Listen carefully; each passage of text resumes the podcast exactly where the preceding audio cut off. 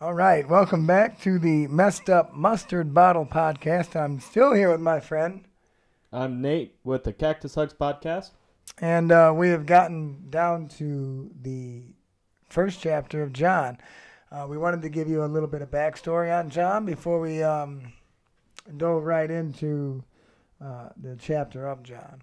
And there's a lot in John, so it might take us, you know, a couple of weeks to get through it because we're going to take it section by section. We only have so much time per episode, so uh, bear with us, uh, have some patience, and we pray that you learn uh, a lot from the Bible study. And if there's something that we can learn, uh, I would say uh, put that on the live stream and let us know.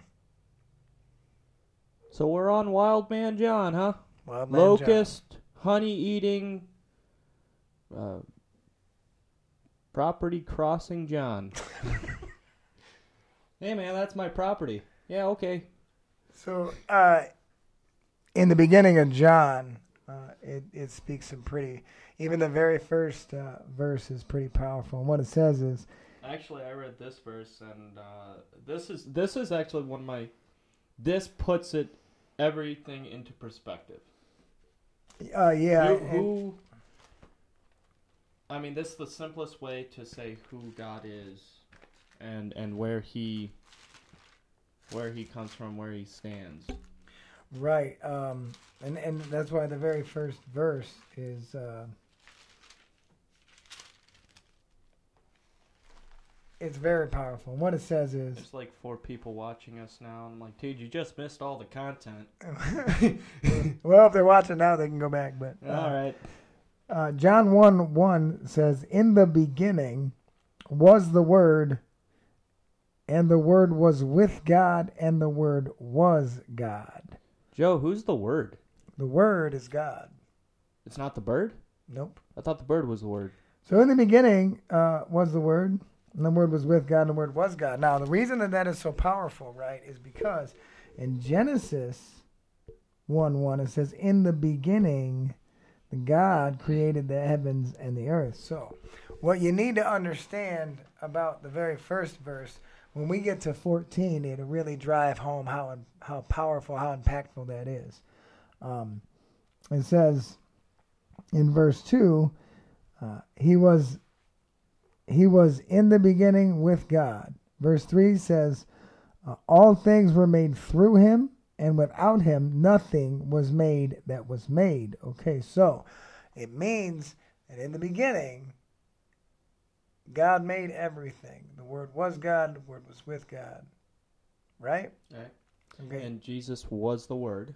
Jesus was the Word. Now, uh, in him was life, and the life was made was the light of men, and the light shines in the darkness, and the darkness could not comprehend it. And, and and right there when it, when number one it says I'm sorry we're going back, uh, but Oh, in the that's okay. beginning was the Word, Was the Word. Jesus, and the Word Jesus was with God, and the Word was God.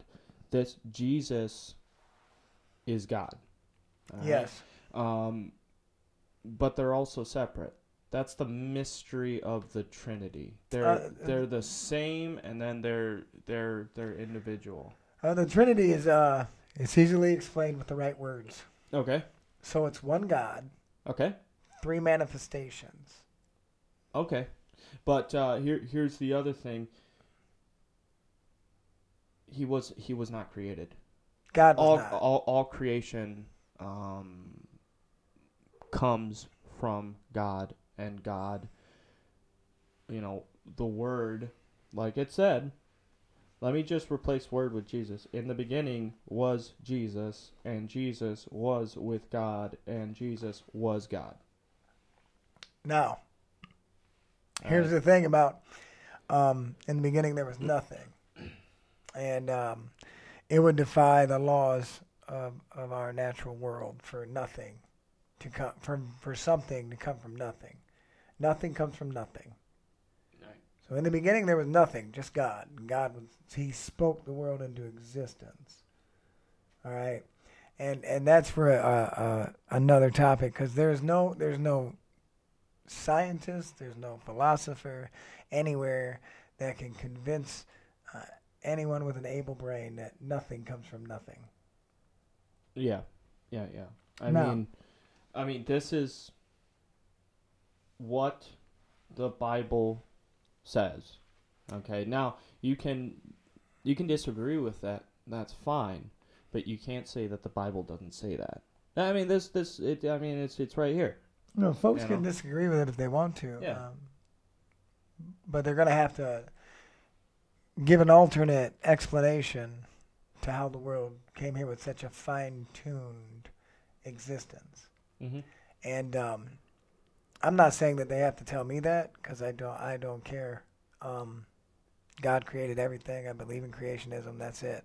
Now, if you go uh, to one five there, and it says, "In the light shines."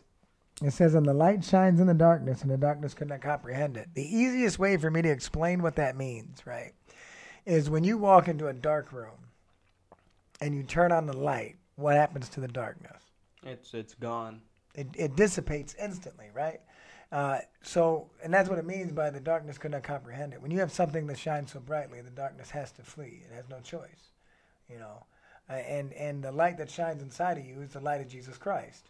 And if the light of Jesus Christ shines inside of you, darkness can't stand where you are. It can't comprehend who you are. It has no power to fight you, only the power that you give it.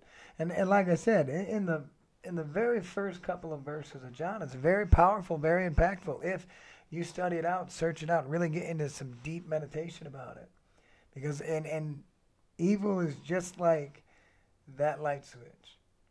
If you know who you are in Christ, you know the power in which you wield. When you turn that light on, darkness has no choice but to flee. Yep.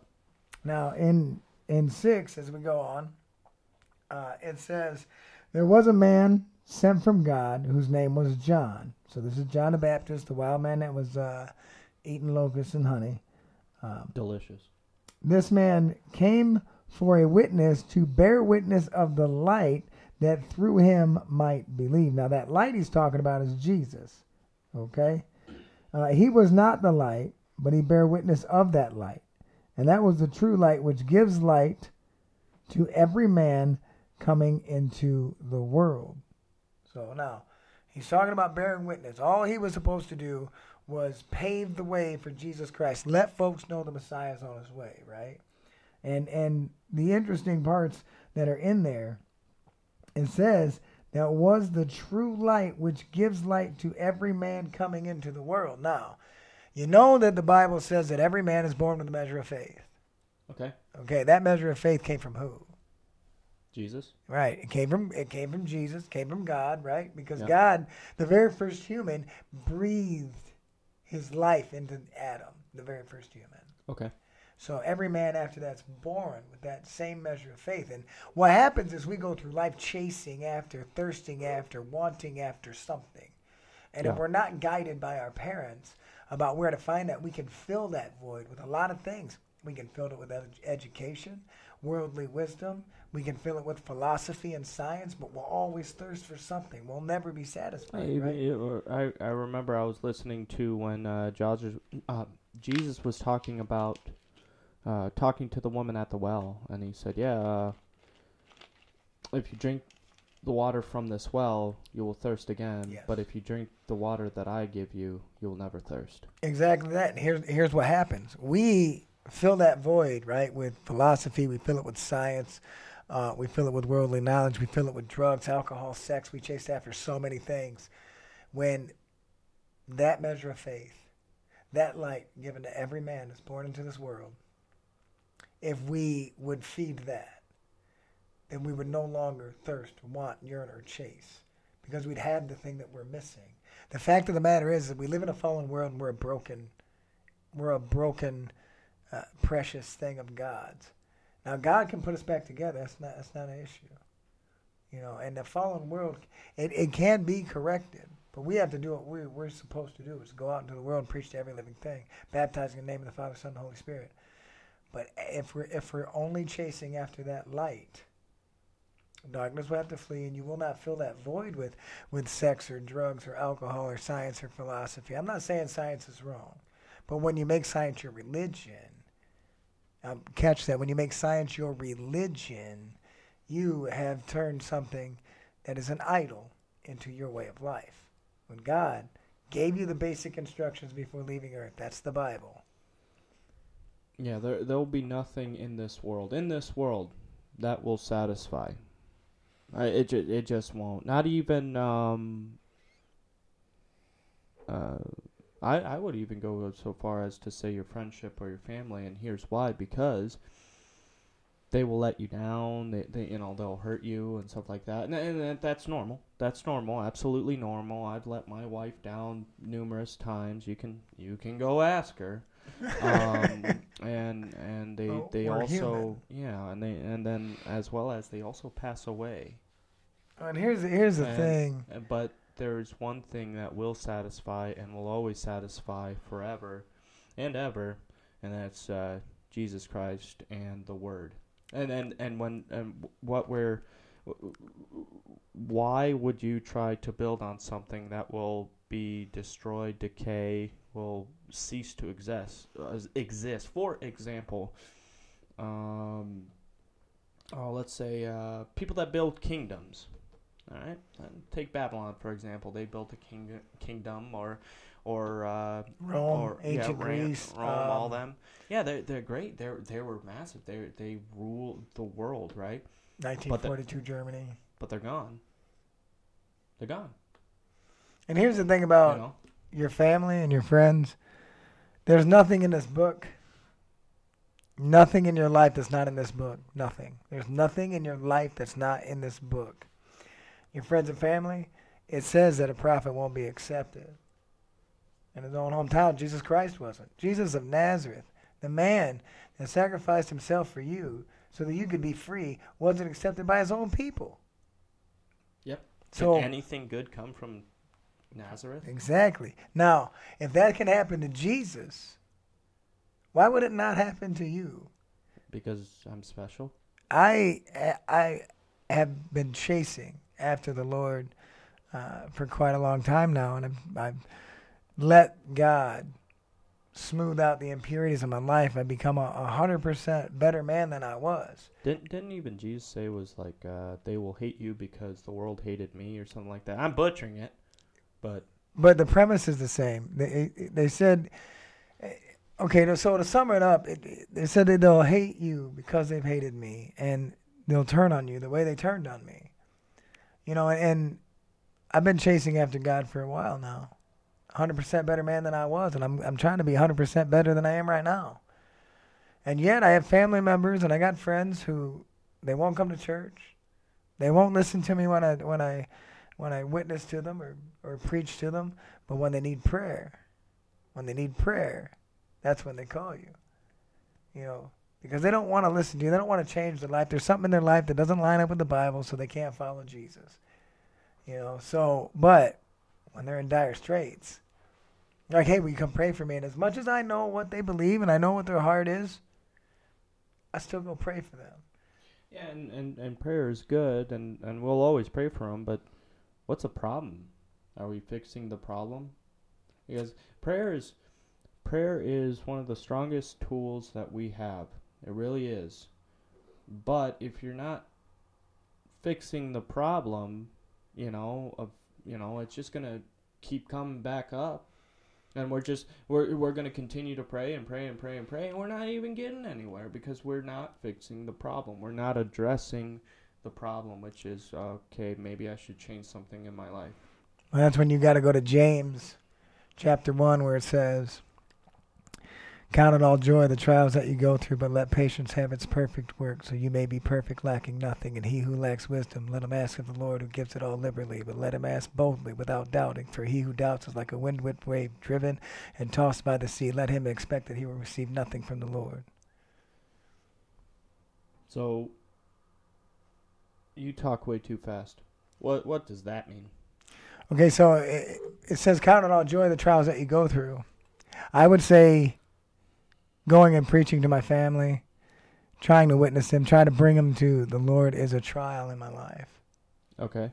And um, James says, Count it all joy, the trials that you go through, Mm-hmm. but let patience have its perfect work. so that ye may be perfect, lacking nothing. And he who lacks wisdom, let him ask of the Lord, who gives it all liberally. But let him ask with no doubting, for he who doubts is like a wind whipped wave driven and tossed by the sea. Double minded and unstable in all his ways, let him expect that he will receive nothing from the Lord. Okay. So when I go to the Lord and I pray for my family, I expect the Lord to tug at their heartstrings, give them revelation of who He is. And whether they accept it or not doesn't matter. I know prayer works, and I know God did His job. I know that because He told me He would. And He can't lie. And where two or three agree upon anything, upon any one thing, it shall be done on earth as it is in heaven.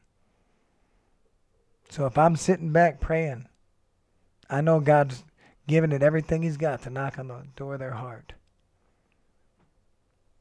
But that's that's all that I can do for them is pray. I'll go to their house. I'll pray for them at their house. I pray for them at my house every day. You can't can't force anyone into this. The fervent prayer of a man availeth much. You know what fervent means? It means Oh, consistent. consistent, yeah. Yeah, it means consistent. So I consistently pray for my family. I can't force them to church. I can't force them to believe in God. Uh, I can't force them to make Jesus Lord and Master of life. But I can fervently pray for them. So let's go ahead and let's go ahead and continue. So in 10 it says, He was in the world, and the world was made through him, and the world did not know him. so a little explanation to that is that He made the world, He made everyone in the world. It was made through Him, and without Him it wasn't made. And you know that up here. Uh, if you if you go up a couple of verses, you can read it in there. Okay. And the world did not know Him. Men did not know the Messiah that's been prophesied for hundreds of years. I find that to be amazing. And I also find that to be a warning to me. Because the Bible says to entertain strangers, for angels walk among us. Right? How do you know which one's the angel? These people didn't even know who Jesus was. Well, I know you're not. Uh, yeah, well, there's me. But these people didn't even know Jesus. Yeah. So you got to be very vigilant. It's kind of funny because even the the the Greeks before they believed that the gods actually actually everyone like Native Americans, Indians, like from India and and um, uh, Buddhists, uh, they all believe you should treat strangers with respect because you don't know if they're godly. And here, and, and yeah, that's the thing. It was almost like that worldwide view. That's kind of what if what? And, and there's there's a we can get into that one day too. We should have a whole episode on that. we don't have enough time there, Joe. But Keep know, rolling. you must be vigilant because you don't know. And if you're always acting in a godly manner and God smiles down on you, He'll send that angel your way. And when He sends that angel your way, you'll be blessed in abundance for it. You know. But That would kind of kind of be terrible. Yeah, so I got I went to visit Joe God, and he just he just did not offer me a sprite or hot cocoa, or nothing. right, I was I was asking for Oh dire- really? I was asking for directions, and He gave me the wrong ones on purpose. Oh, Yeah. re- oh really? Oh okay, don't worry, I'll take care of that. so, so I mean, if you're always living the way God asked you to live, then you can't make that mistake. You know. So be be vigilant. So in uh, eleven it says he came to his own, and his own did not receive him. And he's talking about men, uh, and and specifically uh, Jewish the Jewish people. These guys had the prophet the prophecy. You see what I mean? So, but as many as received him, to them he gave the right to become the children of God. To those who believed in his name, the children of God. Just because he believed him. It just just to those who believed in his name became the children of God. You know what that means? No. It means I'm a child of God, man. How exciting. How perfectly exciting is it for you to be the child of God? The, the, the one that hung the earth in, in its perfect position on the right axis that spins in the right the, the, the right rotation that has just enough water and the right molecules for oxygen. I mean just down to the minute detail created this planet for you to live on and you're his child. How amazing is i don't know how you can't get excited. I'm about to blow the roof off this whole place. It's like that's uh, that's it's not just a friend of God. It's actually a deeper relationship with God. Not just like, eh, this is my buddy God. absolutely No, this is my Father God. that's right that's my father you know and, and that, that you know what that means that I means get I get to jump on his back all the time when he's trying to rest. That means that I am absolutely, I absolutely have access to everything he has. I mean, that's I I I think that's gonna be. Is this the Uh, last episode? I I think we could make another episode if you like, Joe. What do you want? What, Um, well, what, what do you want from me? You have to work tonight. Yeah. So, Uh, well, we can. We what can time is it right now? Eight eleven. It's not that big of a deal. Okay, so I we'll don't make. need to work. I don't need a job. What time do you gotta You go can get in? me fired. I, I have to leave this house at 10 p.m. All right. Well, let's make one more, and then uh, we'll call it a night. Okay, and we'll be right back.